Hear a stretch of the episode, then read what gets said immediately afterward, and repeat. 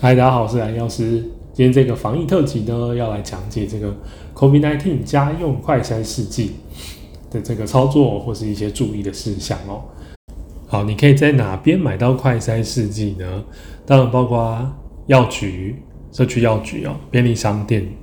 一些连锁药局等等的。那在买之前呢，要看一下这个包装上面是不是有写这几个字，就是防疫专案核准制造第多少号。或者是防疫专案核准输入地多少号？好，就有点像药品啊，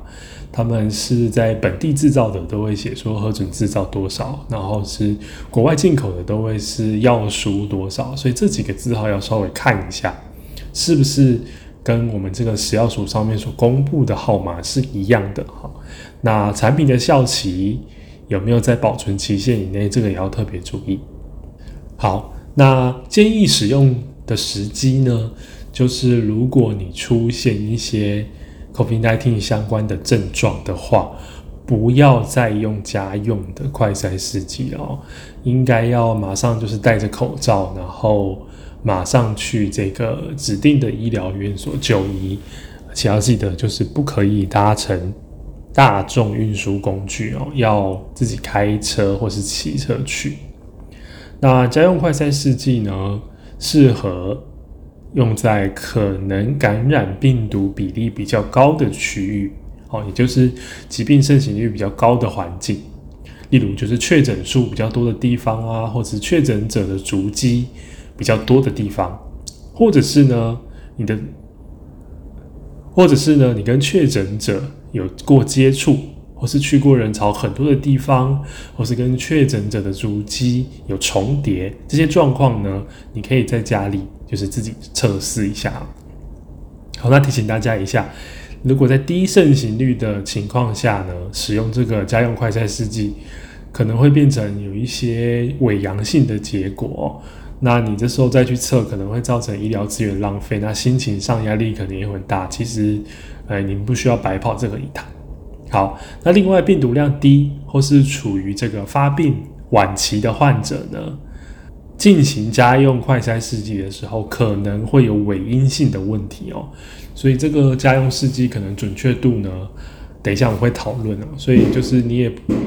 不一定是真的阳性或是真的阴性。好，我们先说，如果呢你检测的结果是快筛是阳性的话。那如果你本来是居家隔离或是居家检疫的人，那你就马上请跟您所在地的卫生局联系，或者是拨一九二二，那他就会告诉你说接下来你要怎么做，然后再把你已经使用过的这个检测的器材，他会告诉你怎么处理。好，那如果你快筛是阳性，那又是不是居家隔离或不是居家检疫的人？那就为了确保你的安全，所以呢，赶快也到最近的这个社区采检的地方做检测，就是做一个确认，好，看状况是怎么样。那再也要提醒大家，就是你口罩要戴好，然后不可以搭大众运输工具，好，那你采检过的东西也要用塑胶袋把它包好，一起带到这个社区采检院所，并且呢，把它交给这个院所的人。那后续也要请这个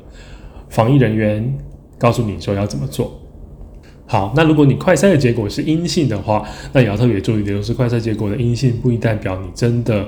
是安全的。好，那有可能是伪阴性，或是裁剪量的病毒比较低，没有办法被侦测到。所以你还是要做好自己的个人防护。其实大家都要做好防护啦。那自我健康管理也要把它做好。好，那你裁剪完之后的这个快筛试剂呢，跟这个里面附的这个。棉棒，哦，你要把它用塑胶袋把它包好，用丢在一般的垃圾桶里就可以了。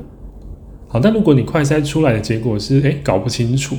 就是它没有呈现线条的话，那会因为有时候你的产品操作不当，或者是，诶，你倒的那个示意是，就是没有倒对啊，等等各式各样的状况，导致没有办法判断你是阴性还是阳性，就麻烦你可能要看一下你那个说明书，可能是哪边有问题，没有做到确实。所以就会导致你没有办法正确的测出结果。您可以跟您原本购买的地方或是这个试剂的厂商询问。